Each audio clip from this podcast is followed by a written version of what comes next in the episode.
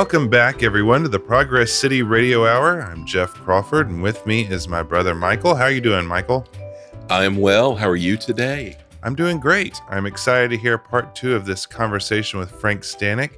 Now, part one, you should go back and check out for sure, but this, it really gets going through Walt Disney World through the second half of his Disney career.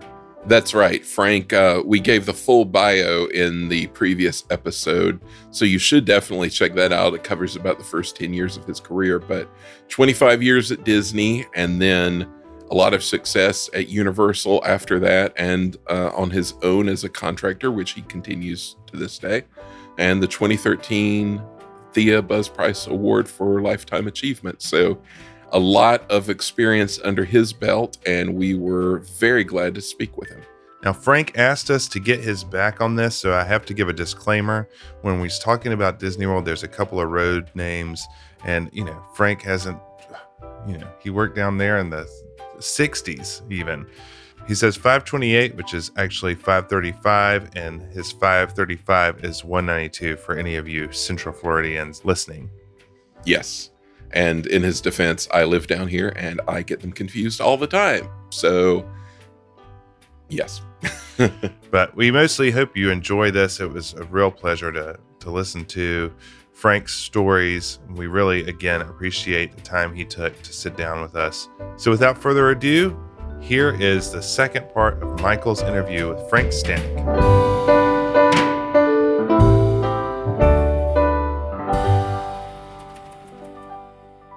So I was interested in uh, what you said about your work with Marvin Davis in the early days when you came to WED, and I just wondered what the state of Walt Disney World planning was at that time, what uh, progress they had made, and what it looked like at that point. When I arrived at 1401 Flower, the the new WED building, you know, people were arriving and being settled into office spaces and work areas, etc. And I had assumed that that facility had only been in use for 30 or 60 days prior to my arrival there. So the setup for Walt Disney World was really yet to start with any seriousness other than the work that Marvin Davis had been doing uh, assisted by George Rester, who was an architect that was doing the final land use layouts based upon Marvin's direction, and Marvin pretty much was doing the conceptual stuff. He'd do sketches and so forth. But it was really Marvin communicating with with Walt himself about the major components of the project and you know sort of trying to figure out where Epcot would be sited. It was still pretty preliminary. Uh, Marvin and I think most people had come to the conclusion the theme park was going to be located at the north end of the property uh, because it was going to be the driver or the puller, I guess you could call it, of people coming onto the property off of I 4 through an interchange to be established with the major east west road. Right. I, I, how did they hit upon that layout? Because I know that layout goes back to really the the very well. We're talking about the very early days. Do you know who came up with that? Was that uh, Walt or Marvin or? It's just a matter of, uh, I think, a collaboration. Marvin sort of was moving things around, but the other factor that went into all of this was with 27,000 acres of land and a lot of the geology and the soil testing and the underlying activities needed to be i mean they were still working on researching that trying to understand it so you know big portions of the property were swampland right. um, environmentally, you didn't want to reclaim swampland if you had dry drier land somewhere else. So all of this had to be incorporated into the placement of these, you know, large activity centers.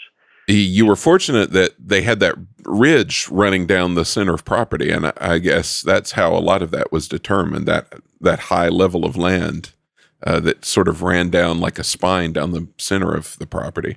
Yes, I mean the the point I was making is that for the most part, the water table was so high on the site that if you dug a hole three feet, you hit water, and so we had to deal with building foundations and so forth that recognized the fact that the water table was so high. It required, as in the case of the theme park, because we wanted to build that basement, but we wanted to get that basement up.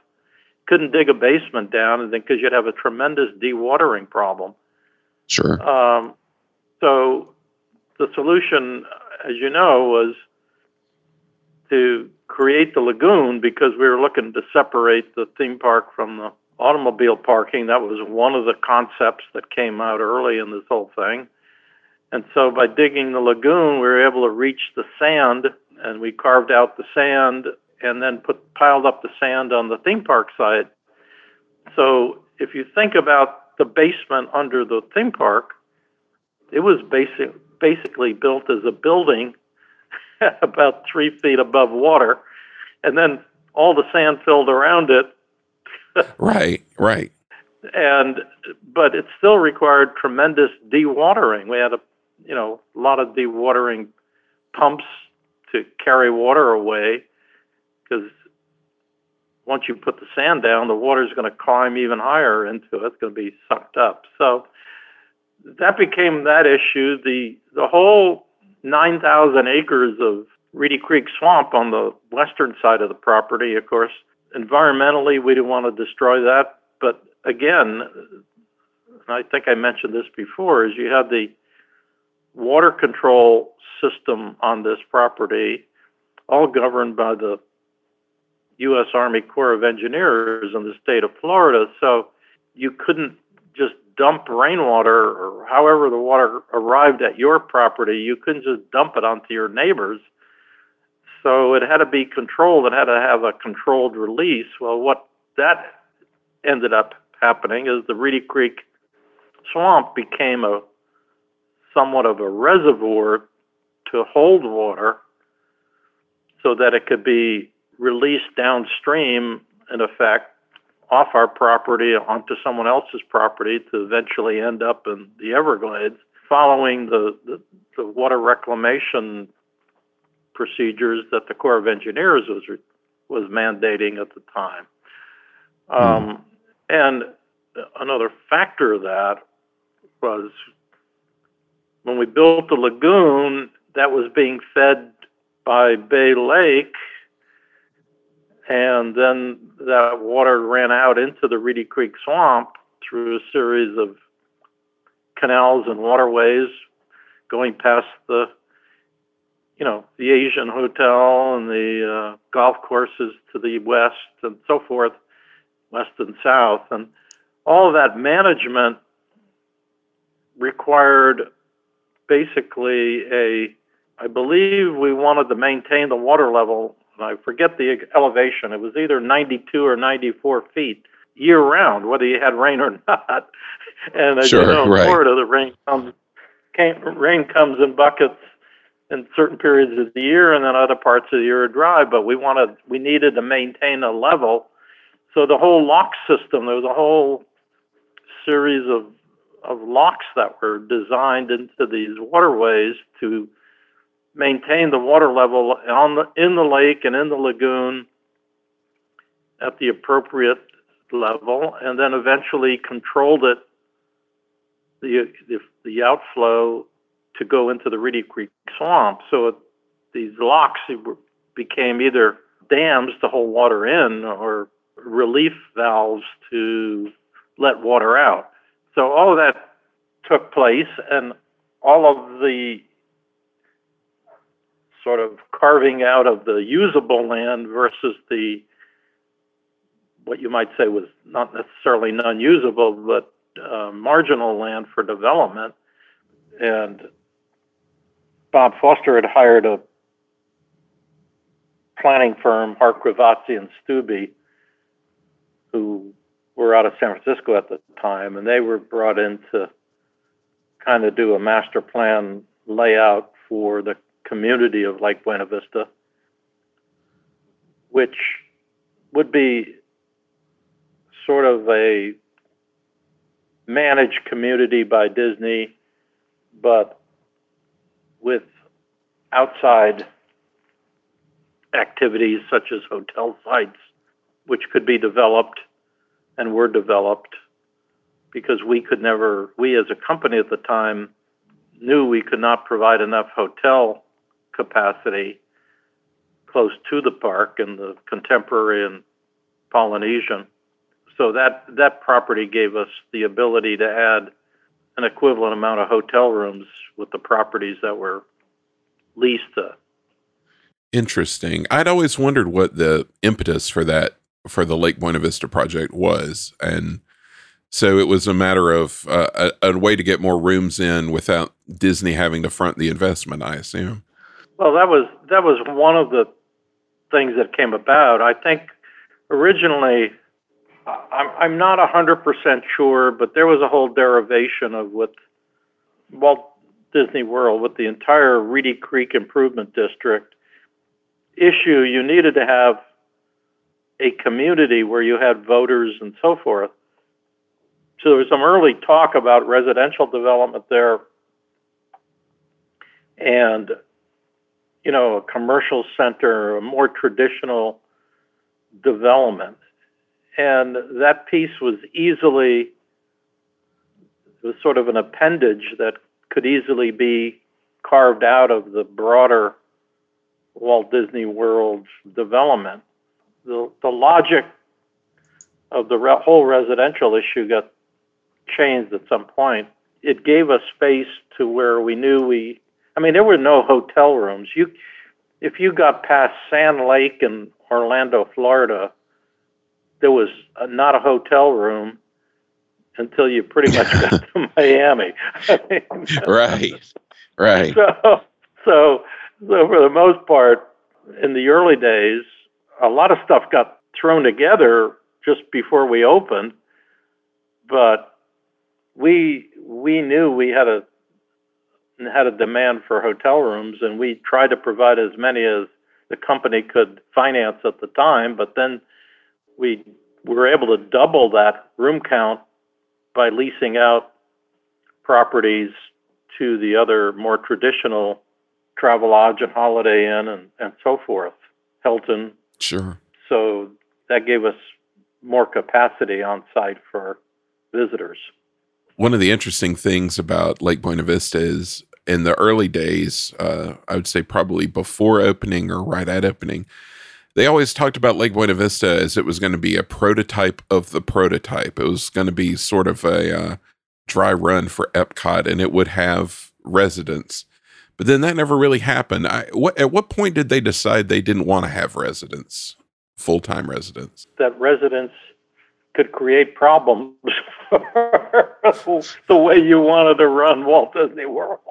Sure, right. Uh, if if you recall, you recall there were a series of houses built, a handful of houses, literally, where key company employees were, uh, I forget the arrangement, they were either allowed to live in the house or rent the house or whatever for their families. And they did, there was this little community, and those people were the voters. And they, they voted under the charter of the Reedy Creek Improvement District and whatever political sure. boundaries that we set up to accommodate that but they were company employees and they voted what the company wanted to do. So it we, made things easier. I think what happened is they they realized that you start bringing in other people and they're gonna they're liable to vote against things that you might want to do as a company on this site. So that was basically well, your time at when you started off at WED, you overlapped uh, a little bit with uh, Walt's time before he passed away, and I was just wondering what were those meetings with Walt like? Well, there was one major meeting that I was participated in, It was a review meeting. I mean, we we had the key directors from Disneyland because they were all going to be part of the obviously the operation and were involved in input into the creative process. And of course, we had the key creative people, Irvine and Hench and Marty Sklar, and at the time, some pretty big meetings. Marvin would walk through the plans. Walt would make comments, and one of the meetings that I I was involved in, and I wasn't involved in a lot of them with Walt, but uh, they might have been smaller meetings, but this was a fairly large meeting, and I don't even know what the purpose of the initiation for the major discussion was, but we Mhm. we ended up kicking around where the entrance to the project was going to be. We had not. I mean, there was a proposal to come off of 528. Or excuse me, 535 north, but there was also a proposal to come off of I-4 a little bit to the east, almost near where the new entrance to Epcot, or that entrance that was built to Epcot is. Sure. There was a proposal to come in that way, and it it it had become very clear that Walt favored the north-south run off of 535. So, yeah, there was no question that Walt certainly favored the 535 entrance going north through the middle of the property. Uh, a few other people had recommended the one off of I-4, and they were in favor of that. Walt, for whatever reason, didn't seem to want to tolerate too much discussion about that. And so he basically pretty much made a decision and stopped all discussion and said, no, we're not going, we're not coming off of I-4, we're going, coming off of 535. And that was the end of that discussion. But it was kind of a, from my viewpoint, it was kind of a interesting discussion at the time because it was there seemed to be strong opinions both ways, and Walt, once he made his mind up, said, "That's it, and let's move on." How did things change, or did they change after after he passed away, uh, with the planning for Walt Disney World? so th- this meeting that I'm talking about probably took place. It was it took place after I had been to Florida and been to the site. So that would have been um, in the spring, late spring of '66 when I went to the site for the first time.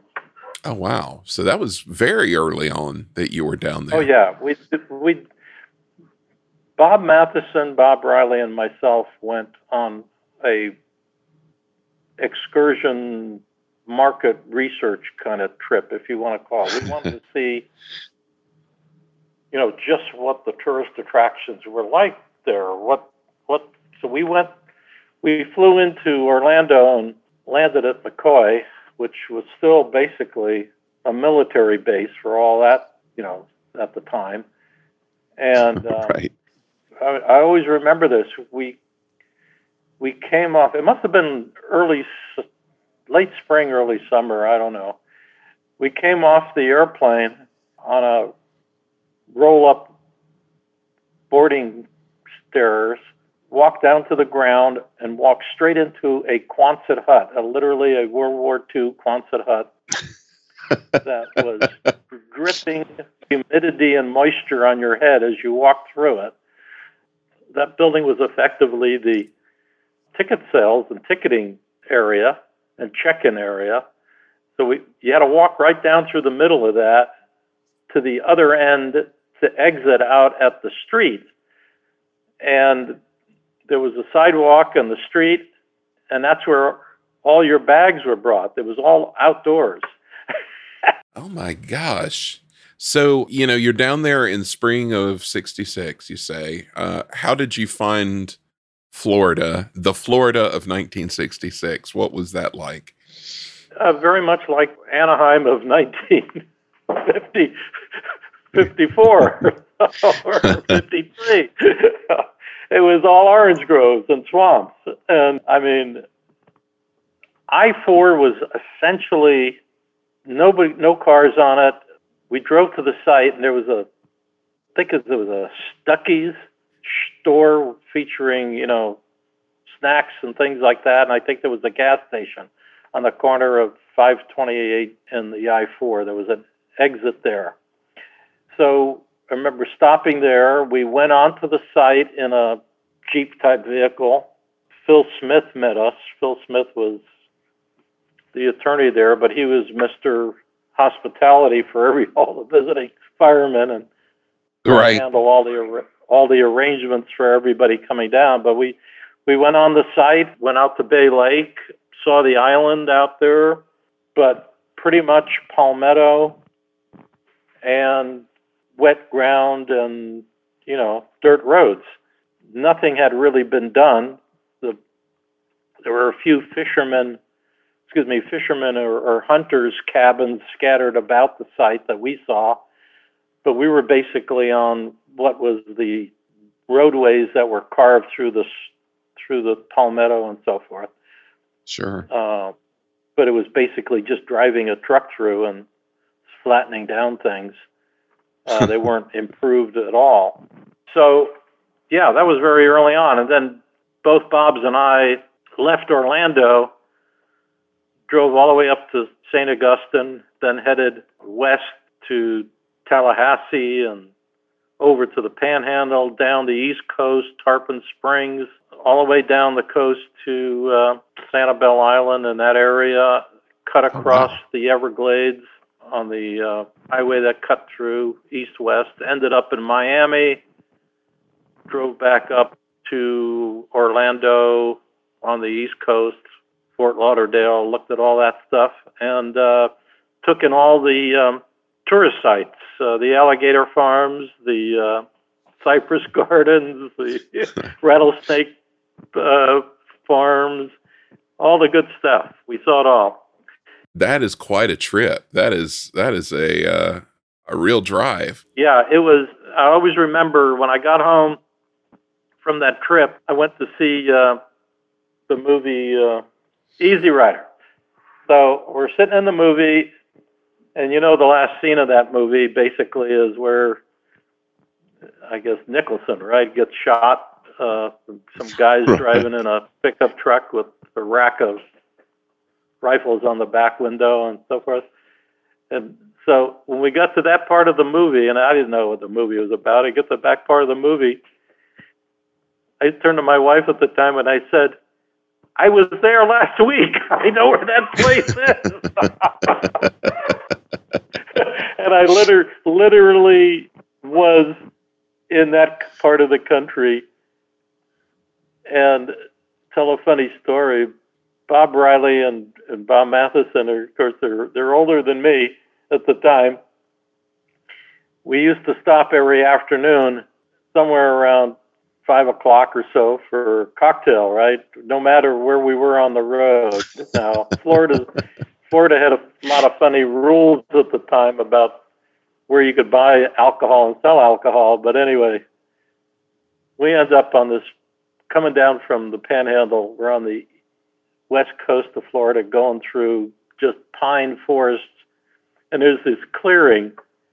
It's about 4:30, quarter to five in the afternoon, and there's this clearing, and it's essentially what looked like two wide, very large, double wide trailers, side by each, and they're just stuck out here in this clearing. And I, there might have been a sign on it, but Bob recognized one of the Bobs recognized it as uh, a place to get a drink. There's one car, yeah, there's one car there, and we pull in and we go into this place. The first thing I notice going up to the stairway that kind of gets you off the ground and into the door is there's a black only and white only sign. Oh no! Wow. Two entrances. So we walk in, and there is a long bar that goes from the about three quarters of the length of this trailer and there's a door at the back end of it at the end of it and that goes into the you know the black side obviously uh, but there was a bunch of chairs and there's a woman behind the bar bartendering and there's like three guys at the bar. Well long story short the three guys were uh, one of them was married to the woman tending bar. Who, who knows? He could have been the owner of the place. Um, they're all packing sidearms, and they're all Oh talking about how they're poaching in the national for the federal forest across the street. so Bob and I, but the two Bobs and I go into there, and we, you know, we order a drink, and I'll never forget. We ordered a drink, had a uh, egg. They had hard-boiled eggs on the bar top. So we each had an egg, had one drink, and that worked out to be 65 cents for each person. so, That's a good deal. Yeah, it was a good deal. So it was like a dollar ninety-five, right, for, for the Oh, three man. of us for for two drinks.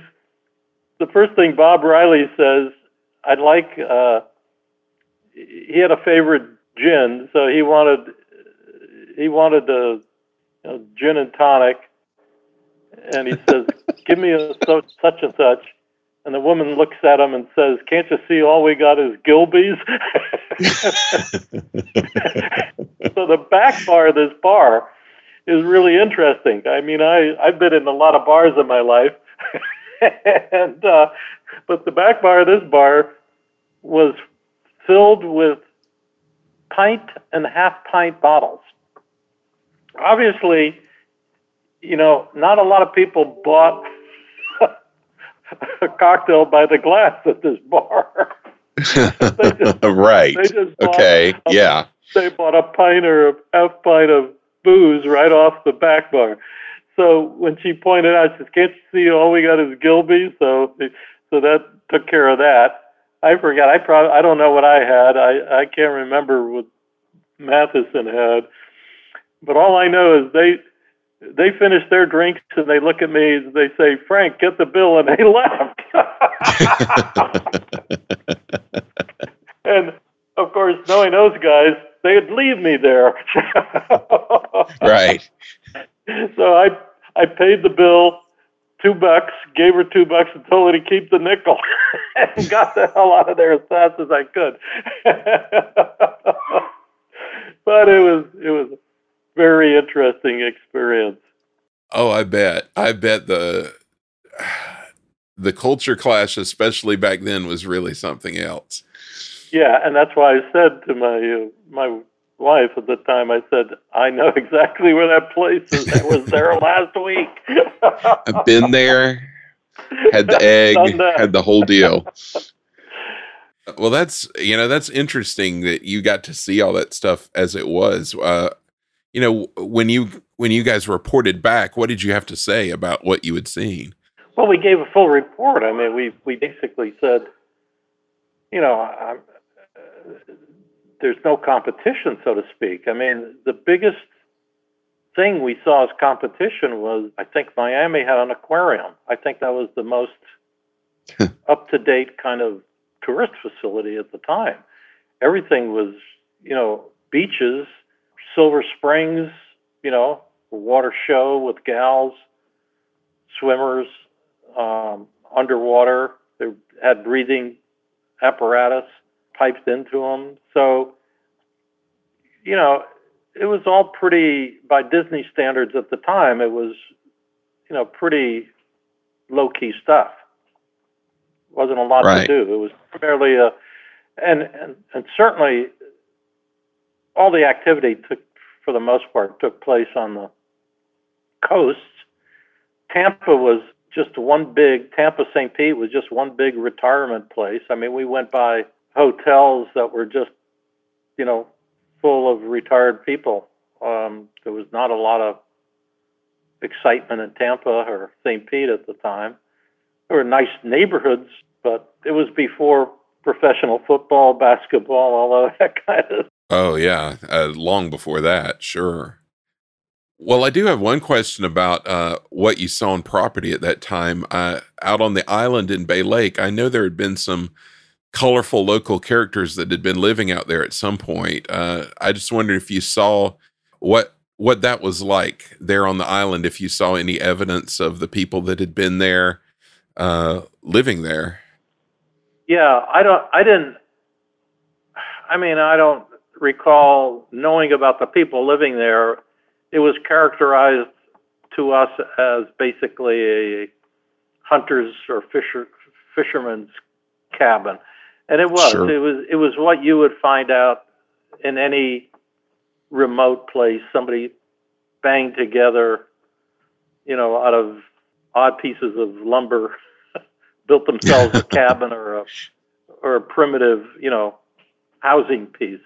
And there were a right. couple of those on the site. There were there are a number, you know, two or three of those on the site around.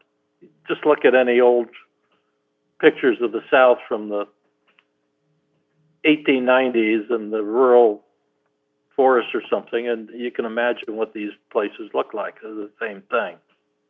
Sure, sure, absolutely. Well, so you come back, and uh, that fall, what does pass away. How long did it take for WED to decide that they were going to go forward with the project after Walt passed? Well, uh, the, the, WED didn't make that decision. That was Roy's decision. Um, oh, of course. Yeah, I mean, Roy decided. You know, it's it's kind of interesting, I guess. You read a lot about the relationships between Walt and Roy, and you know, the, the the standard story is that Roy was there to support his brother, and his brother always had the crazy ideas, and Roy always had to find the money to make them happen, right? I mean, that's the standard short version. and uh, but I do think that there was certainly there was a true appreciation among the brothers for each other and what they did. And when Walt passed away, I, I, I wasn't privy to Roy's decision making, but there was no question. It didn't take very long where Roy said we're going to move ahead with this project, and he and he became very active in making sure the project got built. And was active in many aspects of it that you would think he didn't need to be or shouldn't be or whatever, but he flew once once we started construction. There was a monthly meeting in, in the field in Orlando, and Roy was on that in that meeting every month, oh, keeping wow. track of the progress. Progress. He was over at WED looking at what they were thinking of. He was there's a photo that I was involved in of the meeting in the Florida conference room, which eventually I inherited as part of my office. Oh. And I, I had I had Marvin's old office, and I was the keeper of the Florida conference room, and and so all the meetings were held in there. And um, we had a meeting on. Remember one time we had a meeting on Lake Buena Vista, and there was a discussion about what should we call Lake Buena Vista. It all all re- revolved around the lake, and uh, at the end, Roy Roy was the guy who said, "Let's name it Lake Buena Vista." Oh, interesting.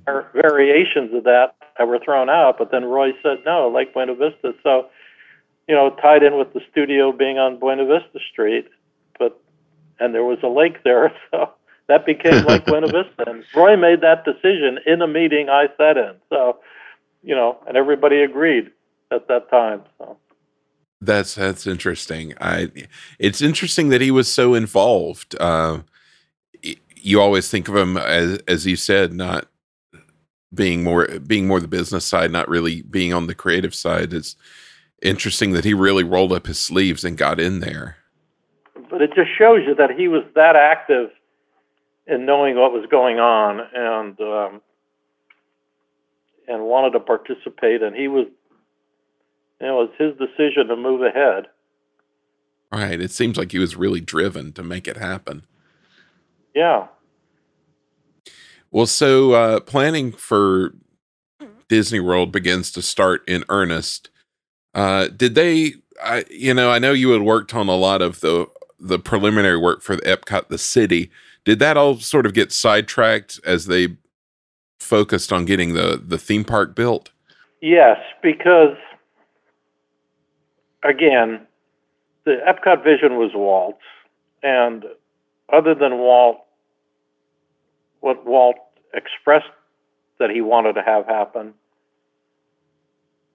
To be honest with you, I don't think anybody knew how to pull it off in a sense. I mean, mm. and I only say that in retrospect because when we decided to move ahead with Epcot, we spent a lot of time trying to figure out what it really was and how to how to make it work because we knew it wasn't going to work with real people having tourists walk through their home looking at the latest appliances created by, uh, you know, American industry.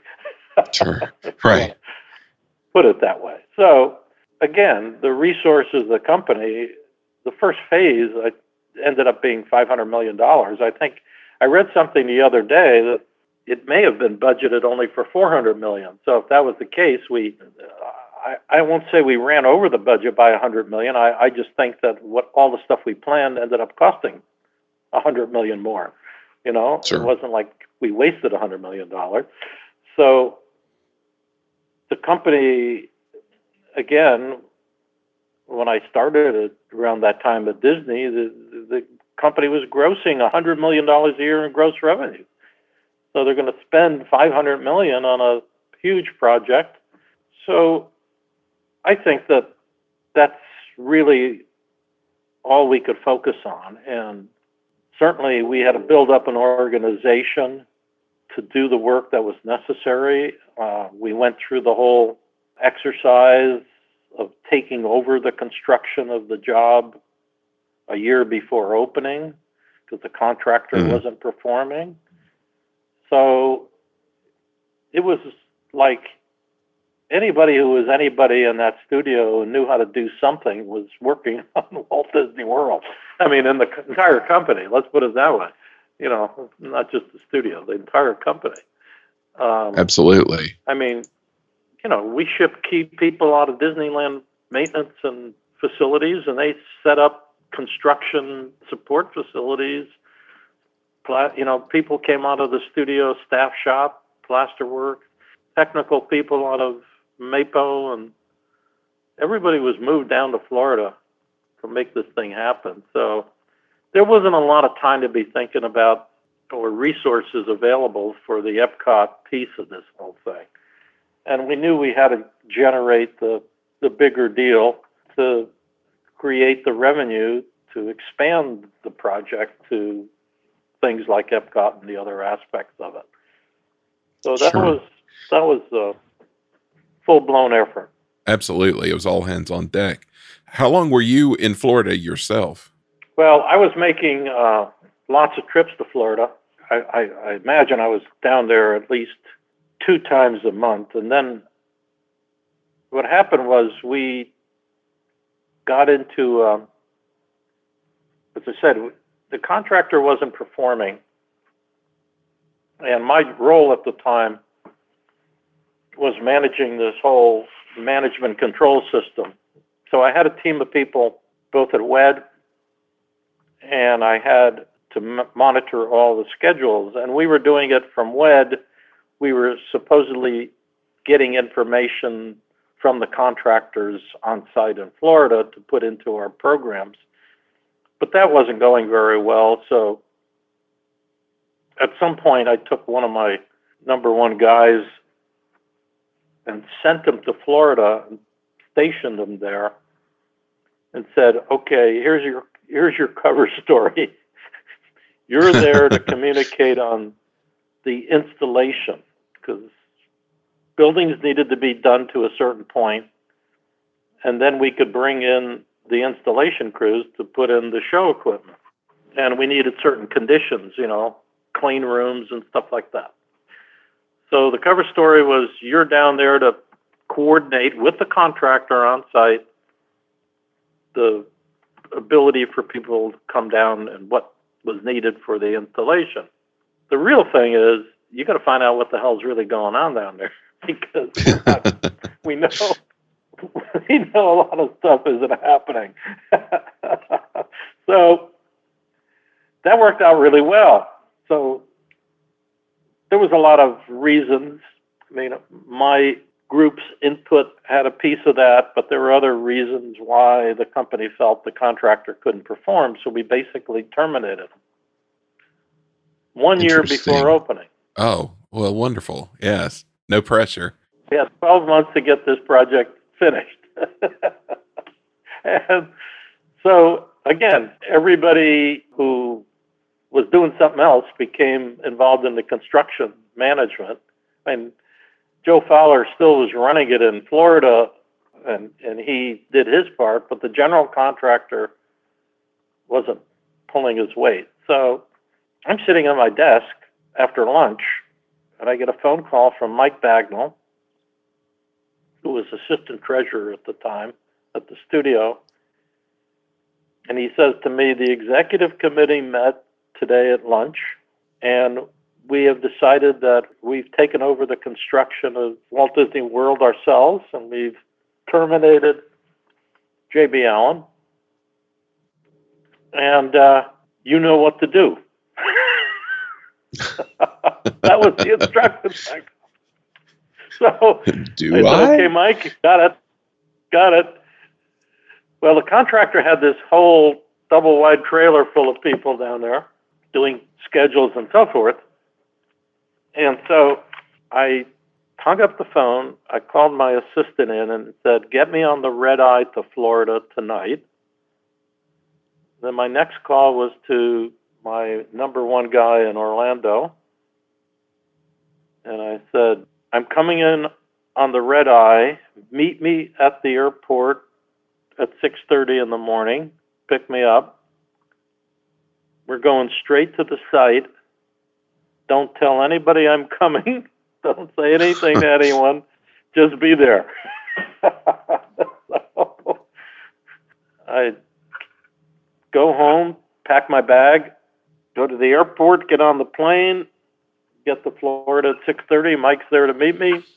We drive to the site. I walk into the trailer at whenever 7:30, 8 o'clock in the morning. Everybody's just arriving. I said, "Good morning. You know, I'm your new boss." Basically.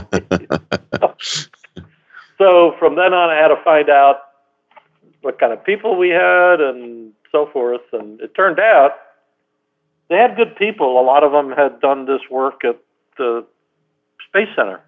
They were all had Oh, okay. big big contractors there, so they were they knew what they had to do. The problem was again in the management of it, the uh, supervisor of that group that was working for the contractor. It didn't take him long, uh, probably a day or two, to figure out that he didn't have a job anymore. Probably, although I never thought about that at the time. I was just trying to figure out what we had as resources. And so within a week, he filed for workman's compensation. We never saw him again. he got the idea eventually. he got the idea. Yeah. So you basically took over all the subcontractors that were already there and just kind of took over the management role. scheduling and the management of the construction. And what we found out was that in reality, a lot of stuff was not getting done on time, and the schedules were behind, and there were some major problems. And of course, I have did not come from a construction background, so didn't have a lot of credibility. I was still young, too, and these were, you know, tough contractors, subcontractors, and so forth. And so they didn't want to pay a lot of attention to me at first, but like everything else, you figure out a way where, to get their attention. right.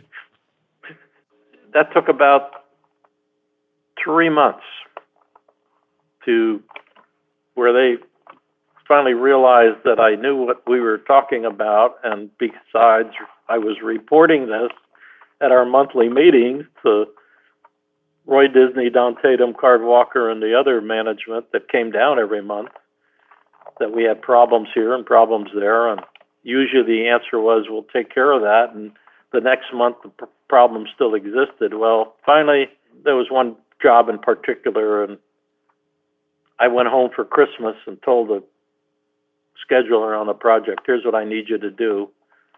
And I want to be ready when I come back for the January meeting. And sure enough, when I came back, I had all my facts, made all the points, and uh, subcontractor got fired, superintendents got fired. Project opened on time, six, nine months later. So, so to, to answer your question, like how long was I in Florida? I never left effectively. From that day, I knew I was going to be there and I had to be there. So um, I found an apartment because we had no we had no organization yet at the time I went there to apartments and so forth. Most of the people were local anyway, living there.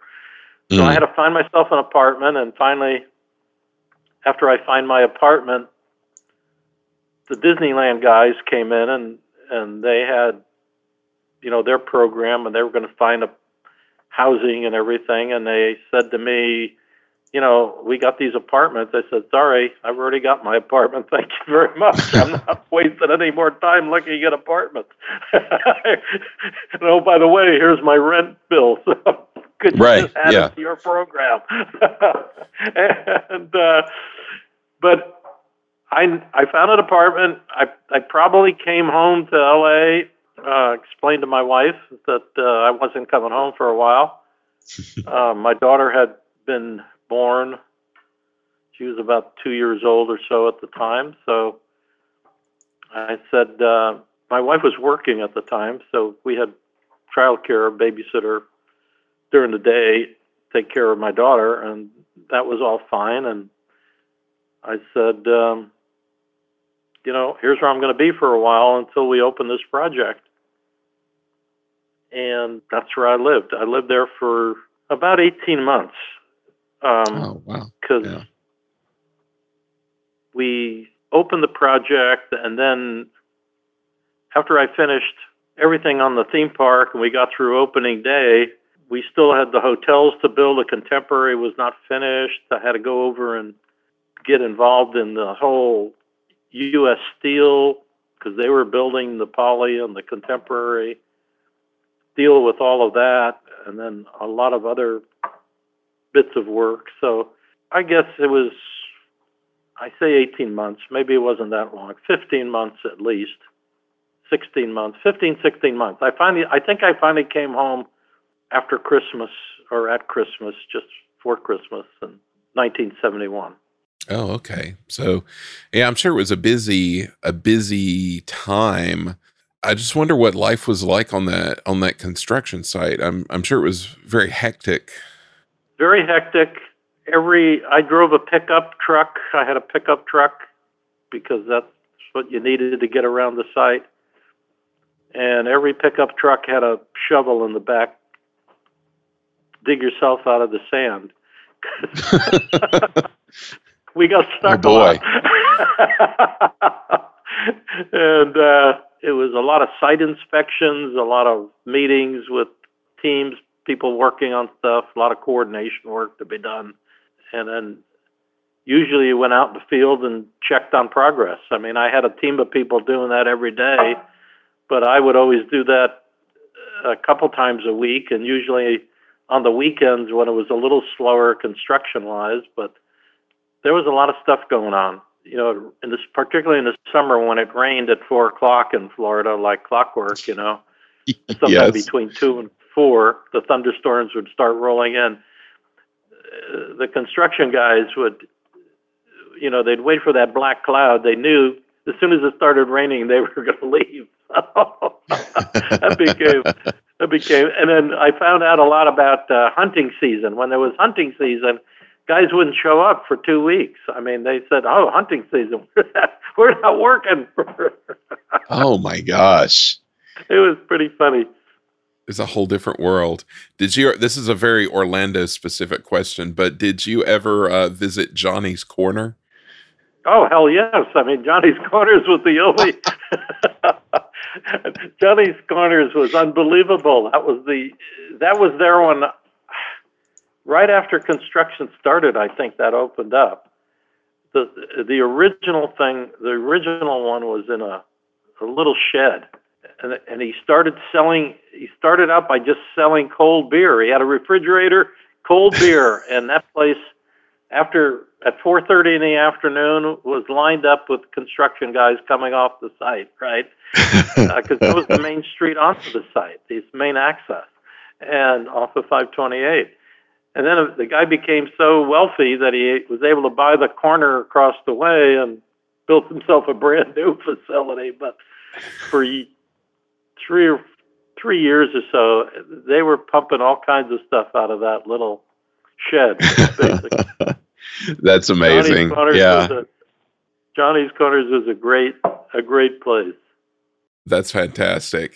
Yeah, it's just I would imagine uh, there was a big market to serve uh, people since there was nothing else around for miles and miles that uh, an entrepreneur could make a good living. Yeah, and it was you know before the days of uh, these uh, food trucks that go around all the time now. So you know, everybody brought their own lunch to work because there's nothing, nothing servicing that. I think when we built the admin building, we put a little cafeteria function there, but it was not sufficient. But these guys, you know, they had a long drive. They had another once once they left Johnny's Corners, they had 12 miles or 15 miles or 20 miles to get home. So they, uh, they loaded up on their beers, had their beers, and they were great. Oh, that's fantastic. Well, so uh, you know, you get the park open. It's uh, end of 1971, but then Roy passes away. Was there any noticeable change in how things worked at the company after Roy died? Not that you would notice per se. I think the transitions were all good.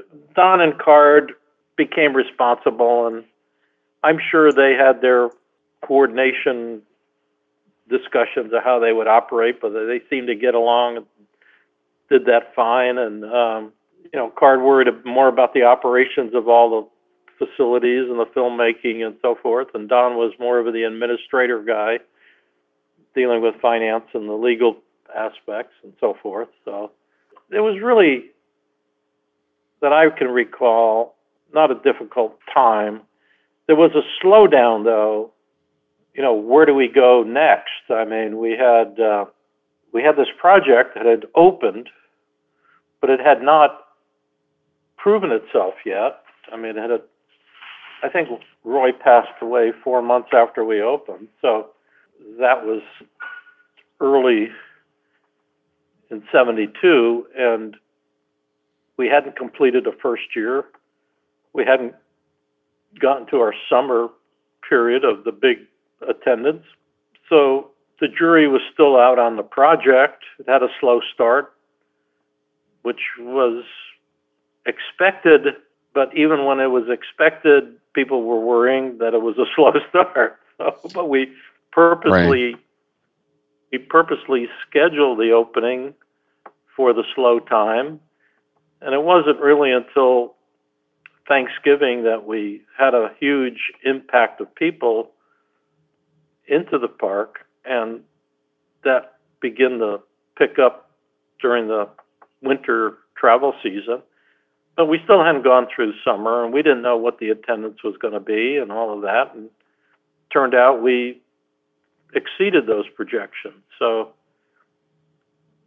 I think there was a little slowdown, people trying to get their feet, trying to understand what the project needed, and it needed a lot. And so there was a lot of a lot of analysis of how we utilized the property, what we did with the property. Don was always trying to get more use out of the property than others, so he Hmm. he was the one who sort of pushed. Well, we've got all this land, but we've only used four thousand acres of it, forty five hundred acres.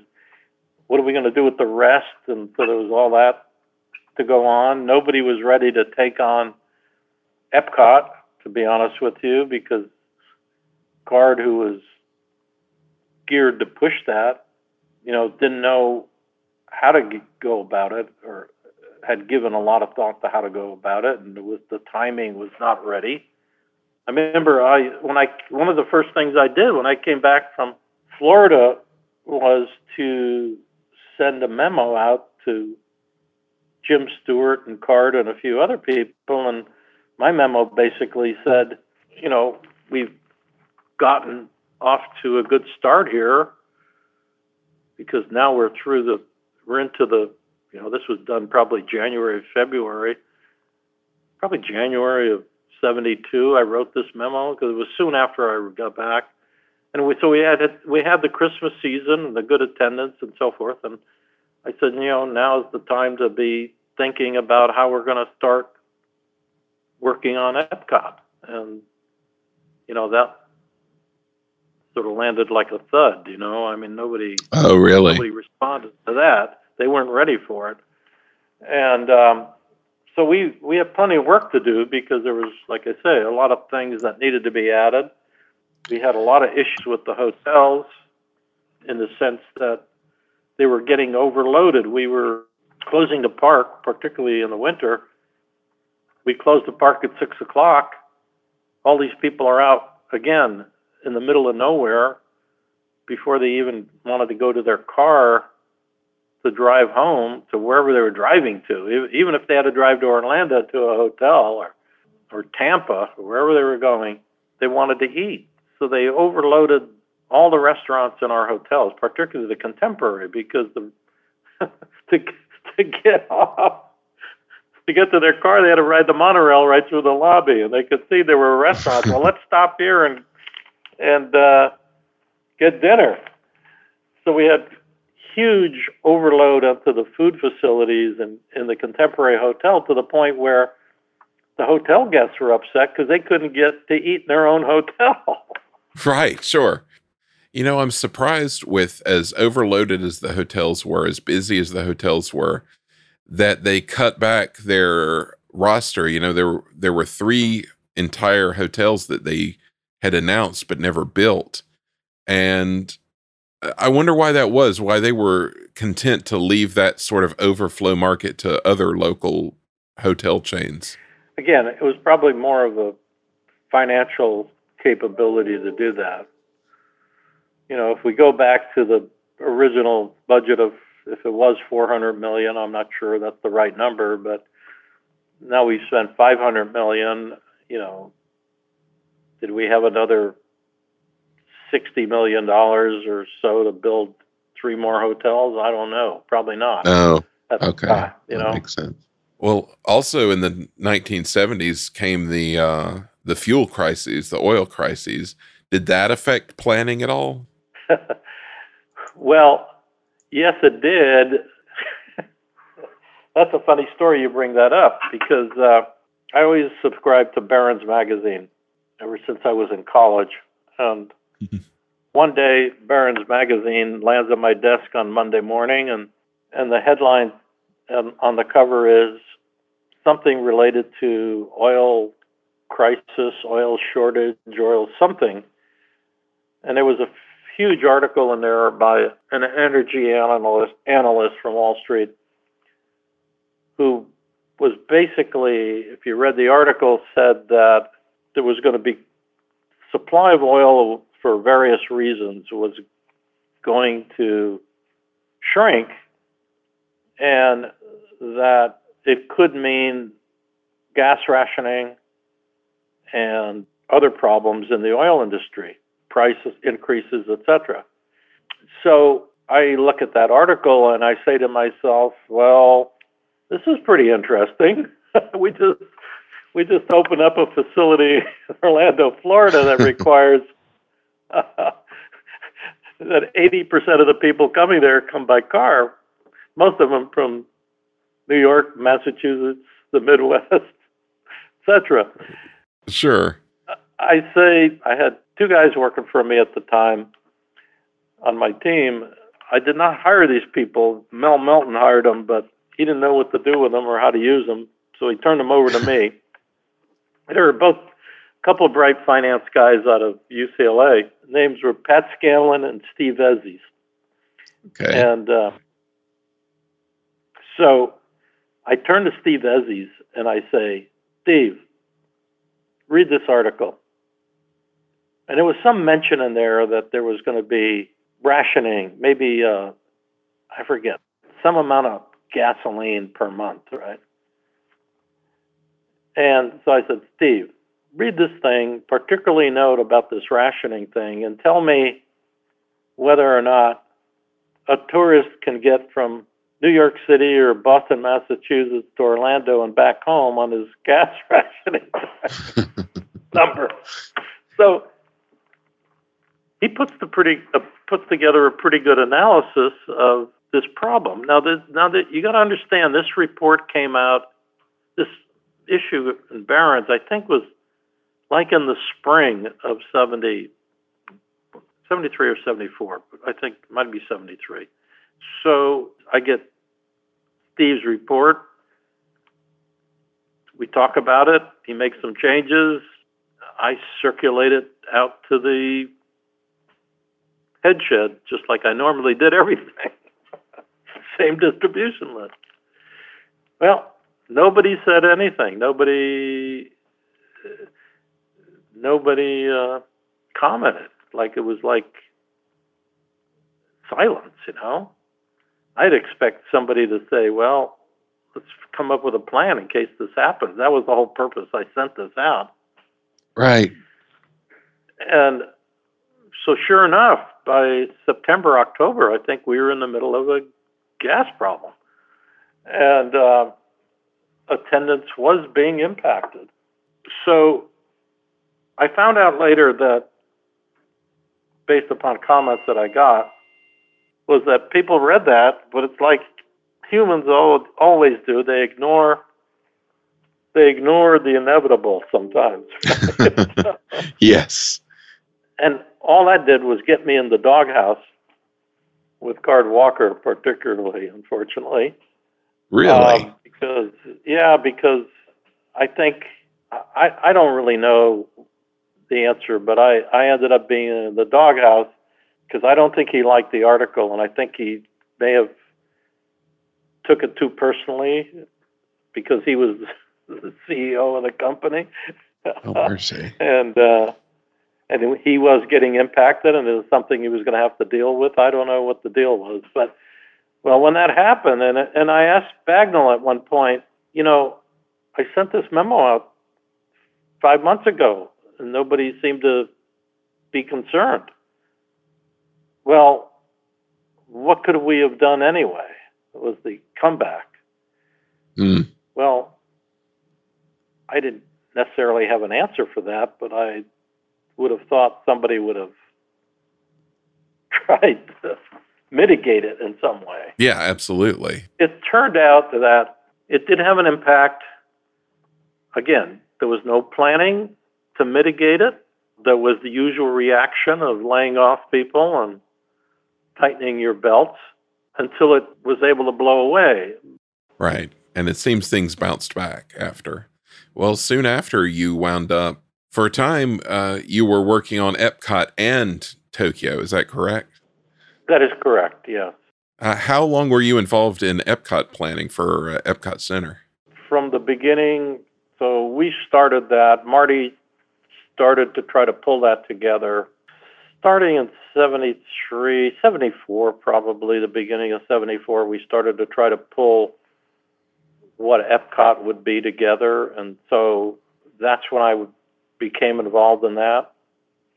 And I stayed on that until I took over the Tokyo Disneyland project 100% because I volunteered to do that because I was acting as project manager on both projects, coordinating all the all the planning and, and design work and so forth for both projects. And they were getting to a point where uh, they were uh, just getting too much work to be done by one person. And I would I imagine. finally came to the solution that, you know, we had to split these things up. Um, I had to take one, and we needed to find somebody else to take the other one. And uh, so I went into Carl Bongiorno and basically said to him, you know, I'm not sleeping at nights. I mean, I'm working on two projects, and it's keeping me awake at night. so we got to sure. find somebody to we we got to we got to make a decision on bringing putting someone else in charge, and so of one of these projects. And Carl said to me, "Well, which one do you want?" And that's when I, you know, didn't I didn't hesitate at all. I said, "I'll take the Tokyo project." Oh, why was that? Well, the reason I did that was because I could see that Epcot, big as it was and unique as it was, was in many ways for me a repeat of what I had been through with the creation of Walt Disney World and the construction and so forth. So I saw that to be a repeat and more of the same old stuff. I also recognized that everybody and their brother wanted to be on the Epcot project because that was the hot new thing. And I realized that not a lot of people were interested in Tokyo, but I was interested in Japan only because I felt there were going to be a lot of unique challenges in that project. And from a personal standpoint, it would be more challenging to me to to run that project. And so exactly that's the whole reason why I said I will take, you know, I'd I'd want to do the Tokyo project. So that's when we quickly made a decision, and you know we brought in um, the Tishman organization, and uh, they took over the sort of the Epcot project. Oh, okay. Well, how did Disney decided to participate in Tokyo Disneyland? Just like after Disneyland, once Walt Disney World became a success, everybody and their brother wanted a Disney World project in their backyard, right? So lots of people came out of the woodwork, and in particular, the Japanese had at some point Chairman Kawasaki, who was chairman of the Keisei Electric Railway, apparently had approached Disney sometime earlier about building a Disneyland type park in Japan along his railroad line, certainly. And at that time, Disney was not interested in any of that stuff, so that sort of went away. But then again, right after Walt Disney World opened, he came back again through Mitsui Trading Company, which had an office in LA, but Mitsui Bussan, as we called it in Japan, made another introduction and they approached Disney again. Now, the interesting thing about that was that in the end of 1972, I got a call from, I think it was Mike Bagnall again, and he said, I don't know if it was Mike or not, might have been Mel Melton. Can't remember. Someone from the studio at the time said, We want you to do a study because Walt Disney World has been such a success, we want to think about doing this internationally. Now, they may have already had inquiries, enough inquiries to stimulate them to ask that question, but we want to know where we should do this project next in Europe or in Japan. And I was given those two specifics. Interesting. So I said, okay. So I go out and we do we get we get started on some what I call library research. That was the other thing. You know, don't book any pl- don't book any plane tickets to all these places. you know, start out by doing library research, as we called it. right. So, uh, so we got ERA to help us, and they did sort of a marketing analysis of Europe and Japan. And then we did our own in-house, and then effectively, I took all this information, and we worked on this for about four or five months to study both these areas. So in Europe, we had a number of candidates, different countries, and they were laid out on the basic demographic information and market information that ERA provided. And then we also had Japan, and we had a couple different potential locations in Japan. So I compiled all this information plus my own reading and my, our own, and I had a, a team of guys looking at stuff as well. And I wrote an executive summary at the end of this and basically said if we're going to do a project internationally, both Europe and Japan could support the project, but Japan offered the highest potential of success. Interesting. And that was my conclusion of uh, an executive summary. I always remember those words very carefully. and uh, and they're still looking for that original memo. We haven't been able to track it down yet. Oh, really? you were right, though. But anyway, so I send that over, and it was I say it was this was done at the end of '72, and it sort of went over to the studio to whoever requested it and copied, you know, the usual characters were copied, didn't hear anything, right? Nothing happened. It was like, okay, no feedback to me, certainly. But somebody obviously must have read this. so along shows shows up uh, the Japanese and sort of the middle summer of 74 I heard that a Japanese group had come to the studio to pitch Disney on building a theme park there. And I wasn't called to the meeting or anything, but Bob Hicks was involved, I believe, on it. He was sort of the point man for the studio. Because all these inquiries would go to the studio, not necessarily to WED anyway.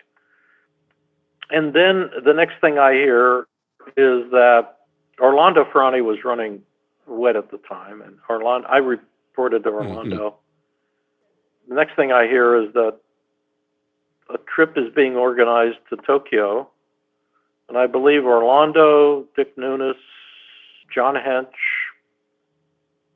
Card Walker. Well, I don't know about Card. Don Tatum, Card. Yeah, I think Card Walker, Don Tatum. Certainly and there may be one or two other people, but they all went to Japan. And I don't know who coordinated that. I guess it was coordinated through Mitsui Trading or through other contacts that they had. And one of the companies, so they met with two companies. They met with uh, the Oriental Land Company, but really Keisei Railway, mm, who had yes. the site in Urayasu. And then they met with uh, Mitsubishi who had a lot of land on the slopes of uh, Mount Fuji, oh, more of a wow. resort area. And uh, basically came back from that trip with the idea that there were at least one company because before they left after that trip, the Mitsubishi people dropped out and we often thought that this was a government decision. Uh, yes. Oriental Land Company, which was at that point owned by Mitsui Real Estate and Keisei Railway, they were partners. And so Edo and Kawasaki were classmates in school. So that's the connection there. and um, they were developing all this land for housing so they basically said, We'd like you to come to this project. There was never any discussion about Europe. So this opportunity came across. And I wasn't invited on the trip because I was still in my doghouse days with Card Walker, I think. Oh, wow. At that point. And uh, yeah, it lasted for about a year. And so I wasn't included, but when I got back from Christmas holidays, Orlando calls me and he says, Okay, here's the deal. He says, Here's what happened on the trip. Here's the questions everybody has. He said, What do you think we should do? I said, Well, I said, This all sounds good. I said, Why don't we? I said, First of all, we know nothing about the location. We know nothing about the partner. We do know Japan is a, based upon our previous work, is a target. So I said, why don't we do a six month feasibility study? Well, I don't know if I said six months, but why don't we do a feasibility study uh, jointly with the partner?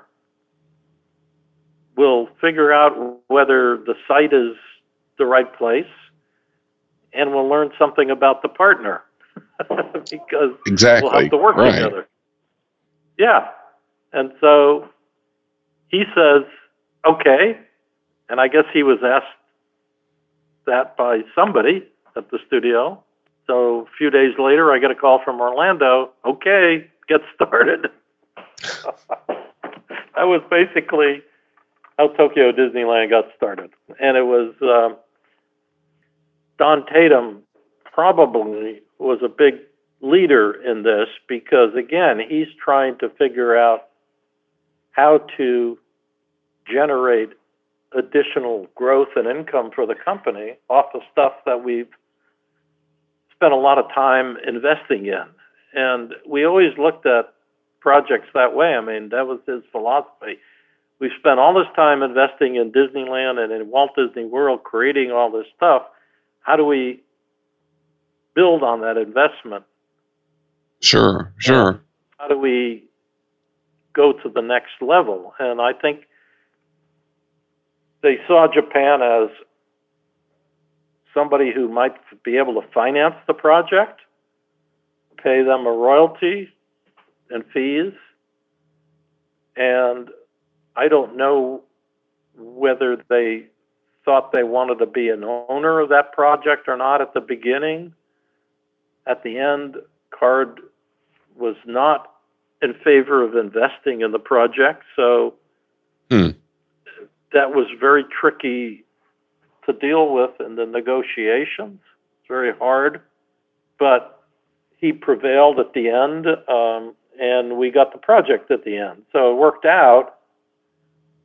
Although we again, in retrospect, we missed out on a fairly big chunk of equity. Oh, absolutely. Do you have any idea why he felt that way? Why his why he was inclined in that direction? His reasoning was we're building Epcot and we need every cent uh, that we have can can raise for Epcot. I think I think it goes back to the fact that Card felt and his roadmap was the unfinished projects of Walt, right? And Roy. Right. So the unfinished projects of Walt and Roy were Mineral King, the ski resort, and Epcot and he felt obligated that that's what he needed to do during his period of management is to try to find a way to bring those projects to realization. Yeah, that makes sense.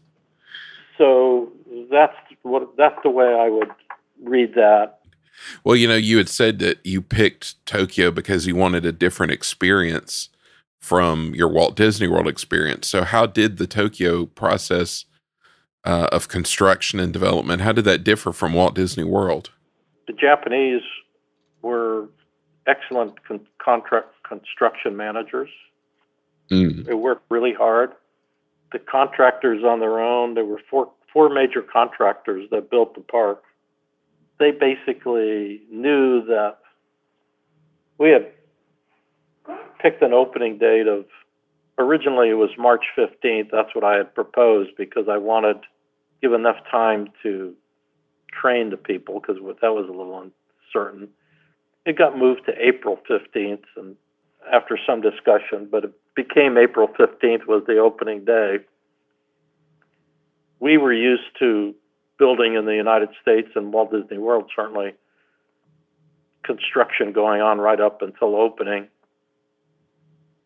Small things not being finished, but most of the Mm, major yes. things done. Japanese contractors on their own decided to finish their work by the end of the year, December 31st, 1982. And it's the first time that literally you had a completed park to train and test and run your people through for literally three months before we actually had to run people through it. It's actually two and a half months because Wow.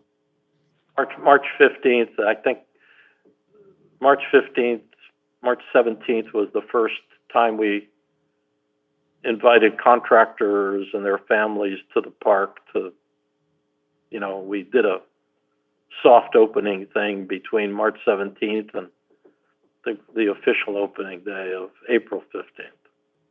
Part of that Right. decision was made on the basis of the Japanese fiscal year. The Japanese fiscal year ends March 31st, so like three months off of our fiscal year normal.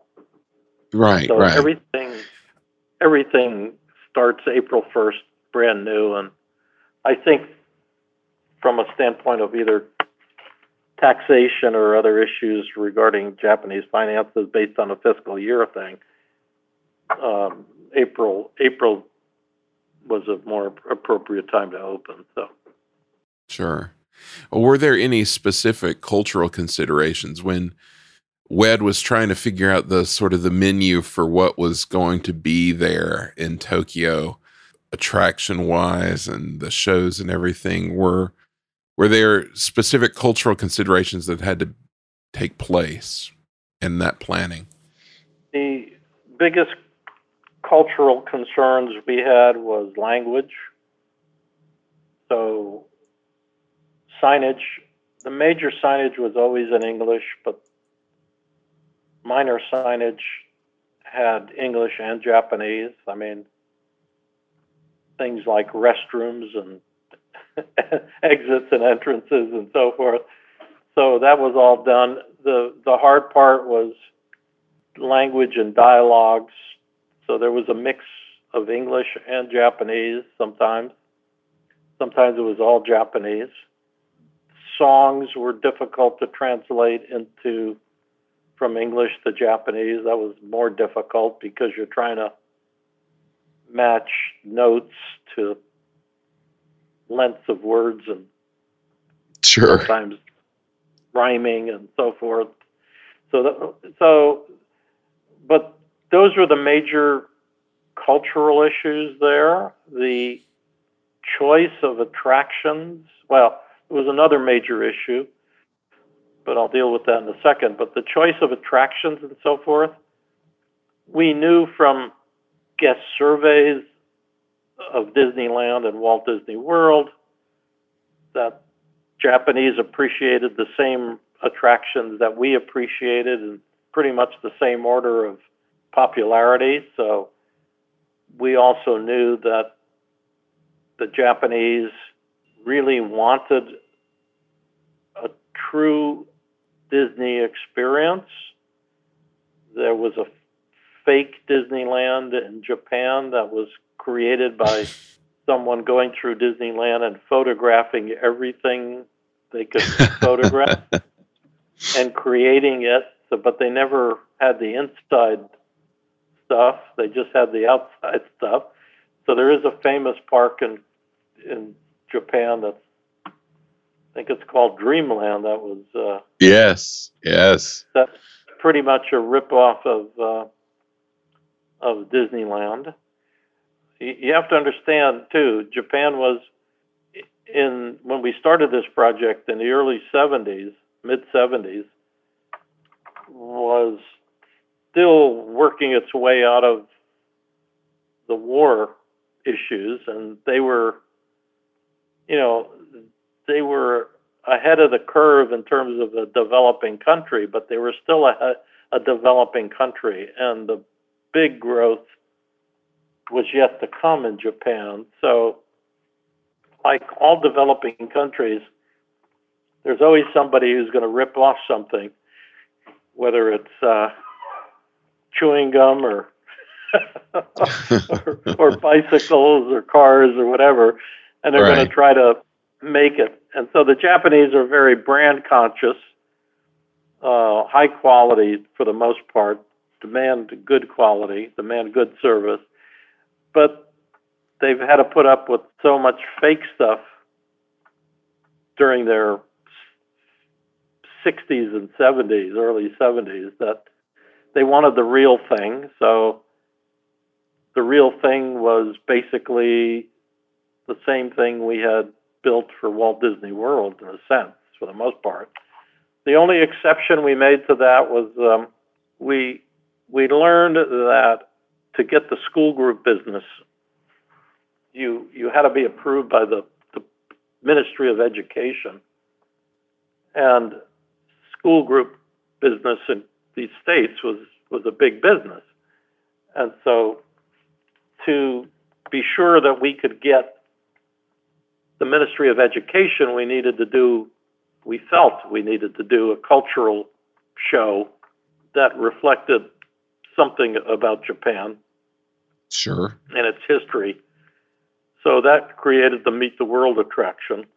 We we spent a lot of time on it because we wanted to tell the story of Japan history in a in a manner that represented the Japanese sort of view of this. So we had Japanese writers and art directors and put them together with our own people to create that story. And so, Ah, okay. you know, and, and the untouchable parts of it, like World War II, became violent storms and on the ocean um, Yes. to get through the controversial part of it. But anyway, that that show was specifically designed for Tokyo Disney. I mean, we started the One of the other things you all wound up doing is that no other Disney park does is enclosing the Main Street area. And I've seen a lot of the early art for that was a real modern approach, uh, almost an international street. That changed to a more traditional uh, Main Street, I suppose. how that came about is, for good or bad, I had a lot of input into it. so Marty doesn't like the cover over World Bazaar. If he, if you read it, Oh, really? if you read one of his books, he says that's a big mistake. And Marty is a good friend, so we would have a, a discussion over it. He, he he didn't like it from a vision of the castle kind of view. That's where his big hang up is. But the background on all of that was when we first started conceptual work, we knew there wasn't going to be a train that ran around the park. Hmm. Right. And part of that logic was at the time when we built Walt Disney World, the train ran around the park at Walt Disney World and there was nothing to see except the swamp on the outside. There was no sure. it, there was so much vacant space and very little to see into the park that it was a nice train ride, but it wasn't really a lot of show value, right? So we did not want to make the same mistake, if you want to call it that. I mean, I don't even know if it was a mistake. We just didn't want, we wanted to not have that same low show experience in Tokyo, so we decided not to run the train around the park, which eliminates the station. So the original thinking was the Japanese, again, were so big on shopping. This is a phenomenon. The Japanese are used to uh, what we call omiyage, bringing gifts to people. So there was always a gift trading society. And we also felt that Main Street, as conceived at Disneyland or Walt Disney World, a Victorian American scenario, didn't have much meaning in Japan. So we came up with this idea of the International Bazaar, the World Bazaar. I keep calling it international, Okay. which was basically to be an international. Um, and Carlos Diniz, uh, who was a illustrator of contemporary modern illustrator for illustrating lots of architectural projects. We brought him in to illustrate the World Bazaar as an international center. That's why it tends to be fairly contemporary. I guess you would call it mid-century American shopping mall, right? Sure. Right. Um, so that's basically what we we started out with. Well, the more we played with that, the more we didn't sort of care for it that much, and the Japanese seemed to like the Victorian architecture. So we went back to the Main Street facade component, but we also designed more retail space.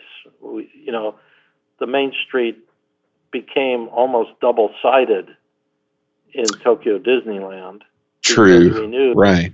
we, and this is a lot of this is driven by our consumer product experience with Disney merchandise and a lot of input from Matsuo Yokoyama and his group in Japan.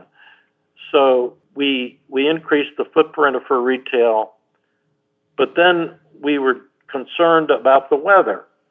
And the weather in Japan is cold and rainy at times. It's like building in New York City. Hmm. and I had seen uh, an abundant use of arcade covered streets, shopping streets in Tokyo and in Japan. I'd seen them in London, um, in Europe. And so we came up with the idea to cover Main Street. And one of the reasons to do that was in inclement weather, it would at least give people some refuge. They're not walking totally out in the rain all the time. They could be in refuge on Main Street and still do some shopping, still go to a restaurant, eat food, all that kind of stuff, and be somewhat protected. Also, I calculated that Main Street would hold 10,000 people on a special party. So if you had a party in Tokyo in January when the weather's quite cold, they could all be undercover on Main Street if you wanted to do a special event Sure. that became the basically the reasoning why it has a arcade and why it's a big retail operation. Right, exactly. And it still is. Absolutely. Well, it wasn't long after Tokyo, uh, not uh, long after all this happened, that uh, there was a big shakeup. Eisner and Wells came in. How did things change when there was that big management change? well, that was uh, that's a whole another story. Things changed quite a bit.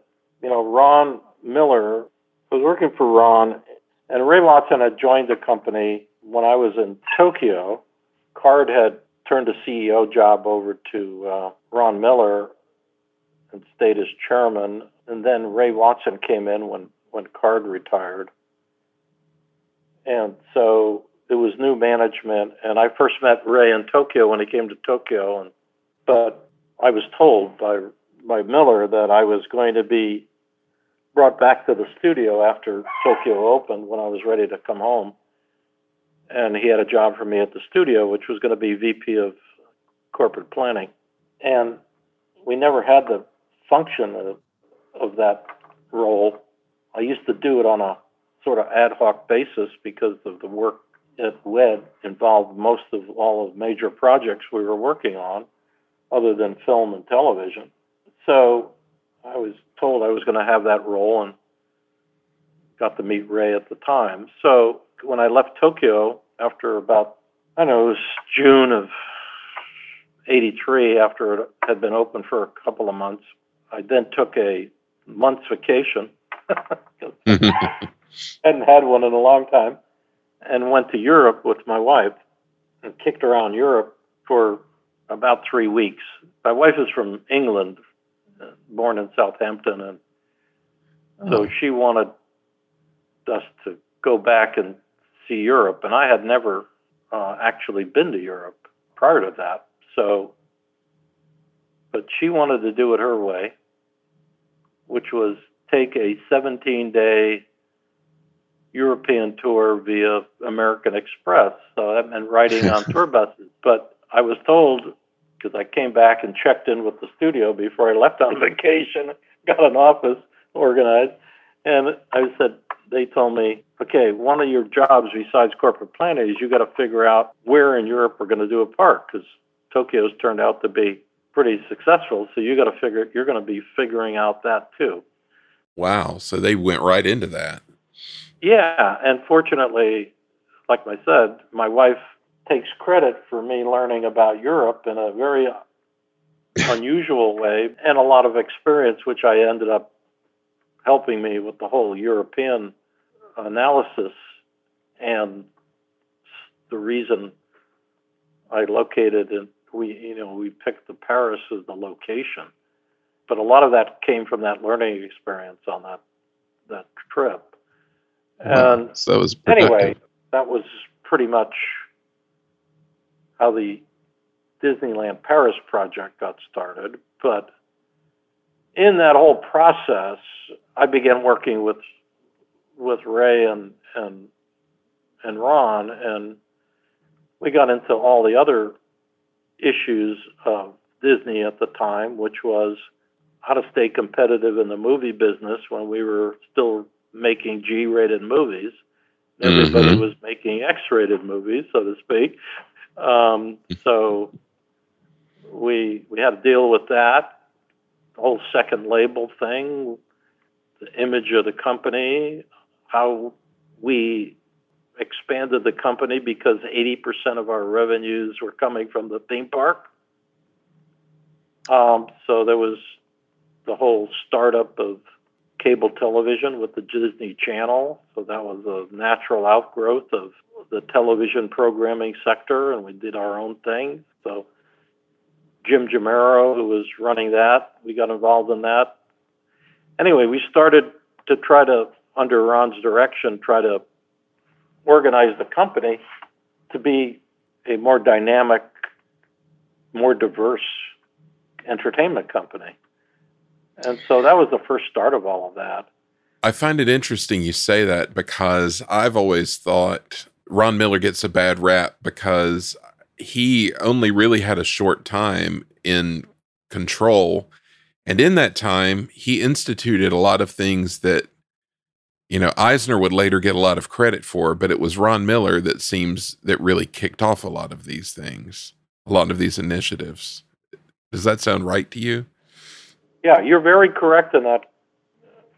And I, I particularly have very unhappy memories of how things are represented, which are totally the wrong people are credited for it, or the motivation is incorrect. So, Right. uh, Absolutely. and and I, I'll tell you a story about Ron Miller, and the reason I really had respect for him was we we had a big function in Walt Disney World. It might have been related to Epcot, but it was a management function where we all the key a lot of key players were down there. And it was the time I was in the doghouse with Card Walker. and so I went to this. Uh, we went to this. Re- had a reception before dinner at the contem- I remember the Contemporary Hotel, and so I was there and sort of a little awkward because I was not. I wasn't engaging in the conversation as much because I knew that there were some concerns, you know, about my performance or whatever. Not that I was having problems with my performance, but some people were reading it differently. And Ron Miller comes up to me and he says, Sit down. We sat together for a good 30 minutes. And he said to me, I just want you to know that a lot of the ideas that you promoted, we should have really thought more about. And he said, for example, as an alternative, you wanted to buy Park City instead of trying to do our own ski resort. He said, and we should have bought Park City. Oh, wow. And Interesting. then he made a couple of other references to other things that he knew I was either criticized for or whatever. And then he said, so he said, don't worry about it. He says, you know, just keep doing what you're doing. And I always had such a great respect for that because then, you know, that was it. It was over and done with in less than 30 minutes. Right. And Yeah. and I always appreciated the fact that he took the time. He knew I was getting beat up, but he took the time to tell me not to worry about it and that he, you know, recognized that I had some value. You know, at the time I was questioning whether I had any value, but sure. Yeah, so that's I always good to hear. that, and- Absolutely. and we worked real well. So, you know, he had his executive committee, and you know, there were people that ran all the divisions, and I was the guy trying to coordinate the activities of all of those divisions into a corporate plan. And we did the first one for the company. I did the first one as a result of all that coordination, and we started working together as a, a real team of people, all trying to make the company that much better. I find it interesting that he was aware of the problems they were facing at the studio with the you know the quality of movies they were putting out and I I just always am fascinated with the trajectory of the company when he left to think about where things might have gone because he was making a concerted effort. Well, he was, and Ray was supporting that effort. I certainly was supporting. He, he had reorganized to to bring a a new level, and and Ron gets a bad rap, and people, you know, always say, well, he's he's Walt's son-in-law, and he's just an ex-football player, but Ron was much more savvy than that, and he learned a lot because Walt gave him chances to learn a lot. Um, and so I think he he really knew where the company needed to go, and uh, he was trying to make an attempt to make it happen. And I always one of the things that gripes me about the the first corporate plan, we did all these projections. We did a five year projection of where we were going and why we were going in that direction and what we needed to do to get there. It was the whole roadmap.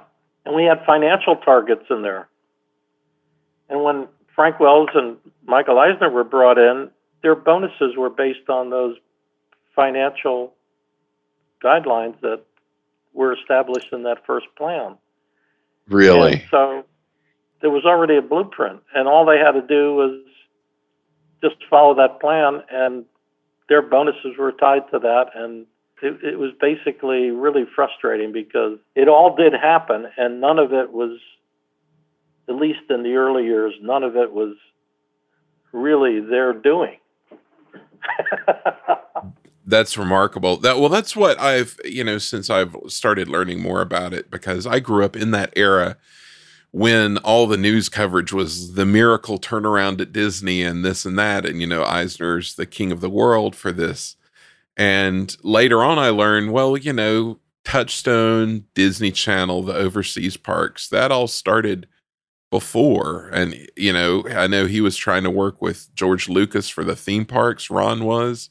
Uh, you know, all that stuff started before, and it really opens your eyes that, you know, these these things started out with someone who gets very little credit for that. We collaborated with with with uh, George Lucas long before. I mean, Captain EO out of at Tomorrowland was was a result of a meeting we had with George Lucas. Ron and four or five other executives. He invited uh, George Lucas to his vineyard in up in Yountville to his home and, and vineyard there. And we spent the whole day with George Lucas talking about collaboration. And that ended up being tied to eventually the, the, he did the Captain EO thing.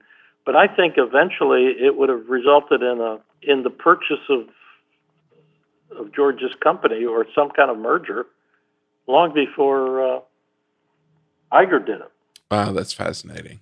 And we we had those discussions, and um, yeah, I was part of that whole deal. And so Ron was, I mean, the whole touchstone thing was was a critical thing. We he got criticized all over. People would he knew that just making G-rated movies wasn't going to cut it. Right. Uh, we had to open up. The trouble is, if you put Disney on it, it was automatically rated G-rated. We we had an outfit in San Francisco do a, a survey for the company, and they came back and said if it's got Disney on the movie, every parent in the world is not worried about sending their kids to see it. If the kids tell them we're going to go see this Disney movie, they just let them go.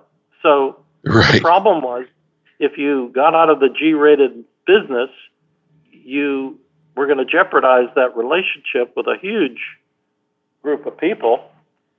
And so the solution is you got to come up with another label. And the other label was Touchstone, and just trying to get that whole thing through the exercise. I mean, Ron had letters from old time employees. You're going into the, you know, sex rated movies. You're going into this. You know, there's a lot of grief.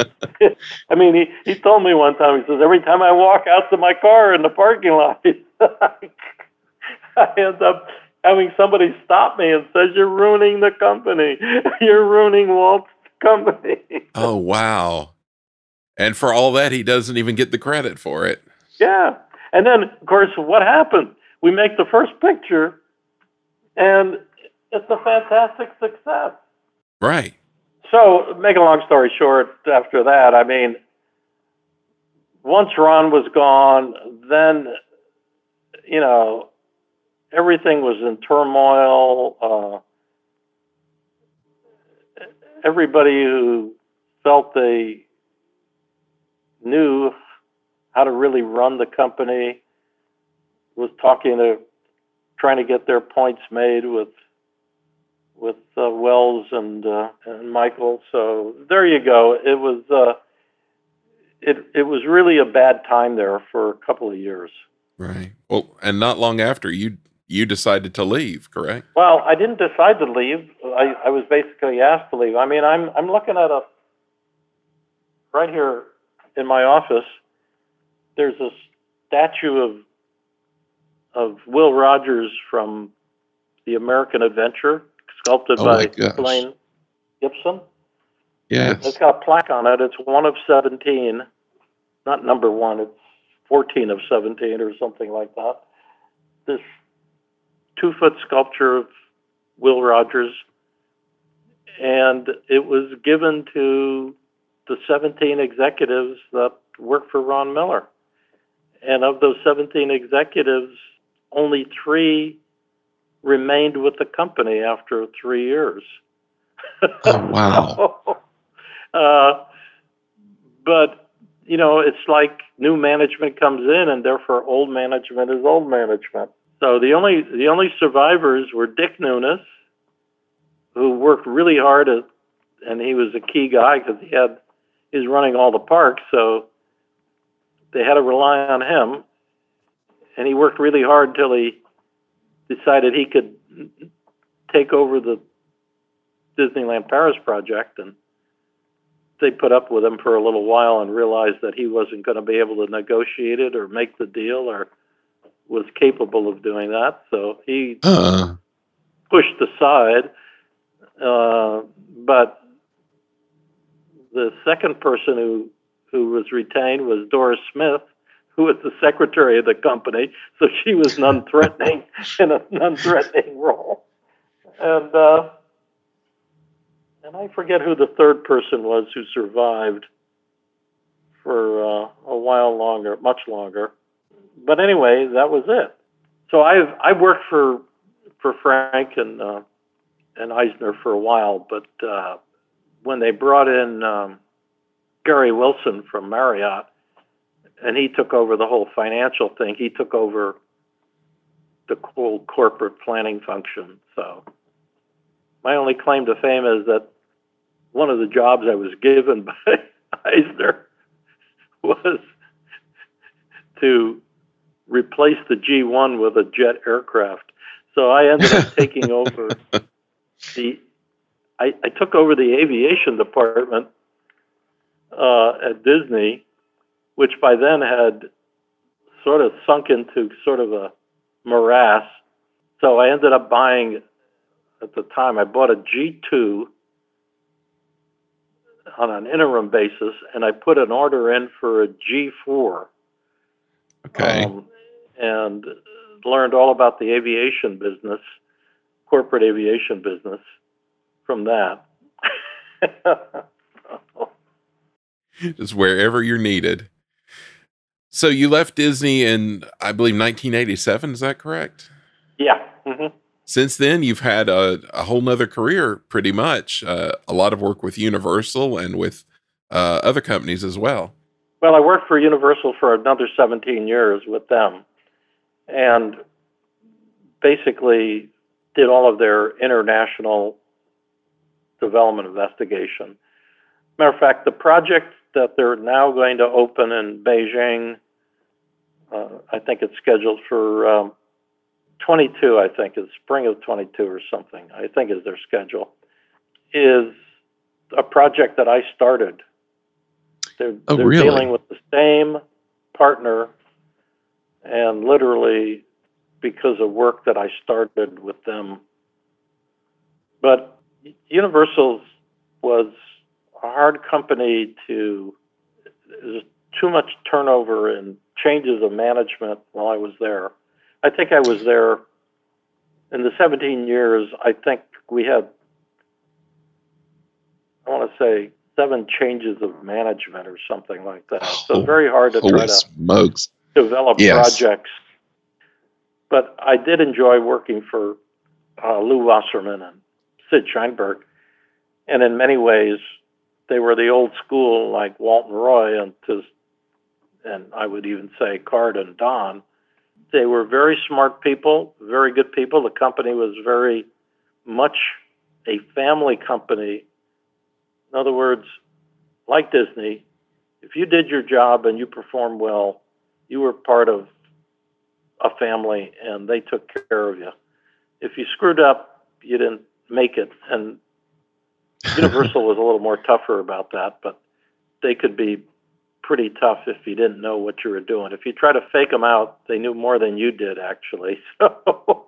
So the guys who try to uh, try to make up stuff didn't last very long, and they or they got brutally destroyed in meetings. Right. Well, it's always good to have somebody who knows what they're doing uh, on top. Absolutely. Exactly, exactly, and and I'll tell you, Lew Wasserman was a master of that. He was a master. He he knew more about the business than the guys running the business. Oh, wow. I mean, talk about any business, any business that they were in. So right. Well, he was a legendary figure. Absolutely. yeah, and it, it was fun to work with them. They were both very supportive. I mean, I I got tremendous support for projects that I worked on from those people. Personal support. Well, uh, we've gone through about 60 years of theme park history. Do you have any additional thoughts as you look back on all your adventures? Well, I, I sort of look back and and all the memories for the most part are really good. And one of the things I always I learned a long time ago is that when I was going to college, I was uh, studying at California State University at Fullerton, Southern California, and because I was working my way through school, I took a lot of night classes because a lot were offered, particularly in the business area and so forth. We were surrounded by the aerospace industry in Southern California.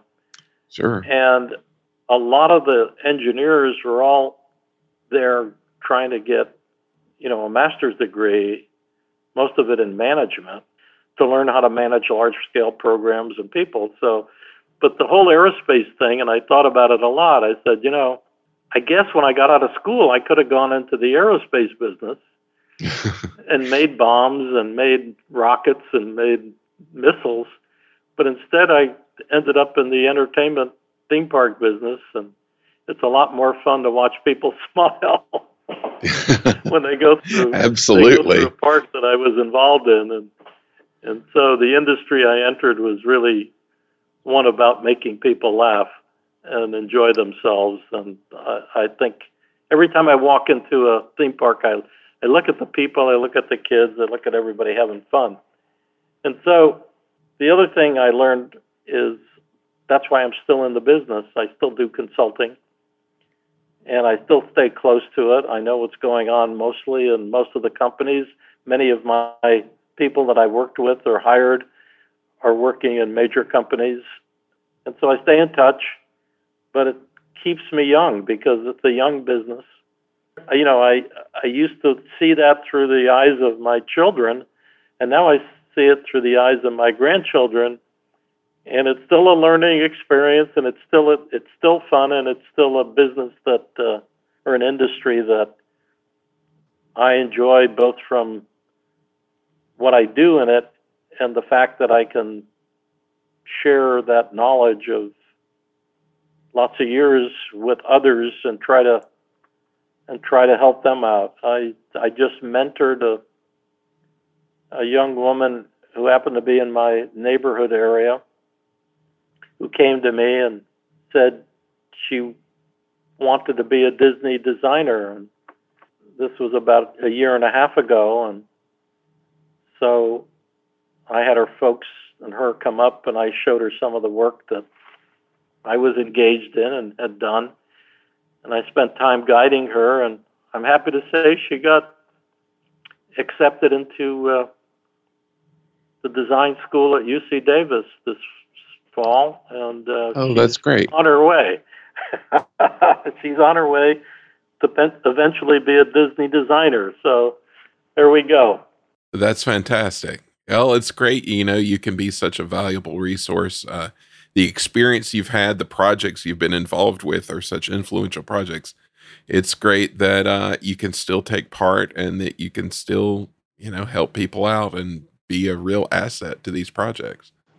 Well, Frank, uh, we'd like to thank you so much for uh, being our inaugural interview here and uh, for being so generous with your time as you always are and with your memories. We really appreciate it.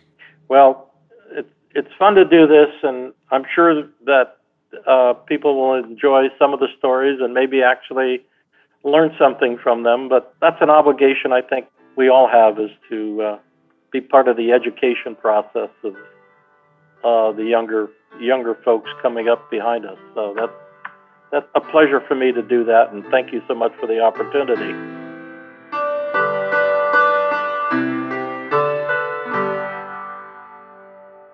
We hope you've enjoyed our sit down with Frank Stanek as much as we did. It was a real pleasure to hear all these stories and, and sit with Frank. We'd like to thank him for his time again. Michael, is there anything else you'd like to add?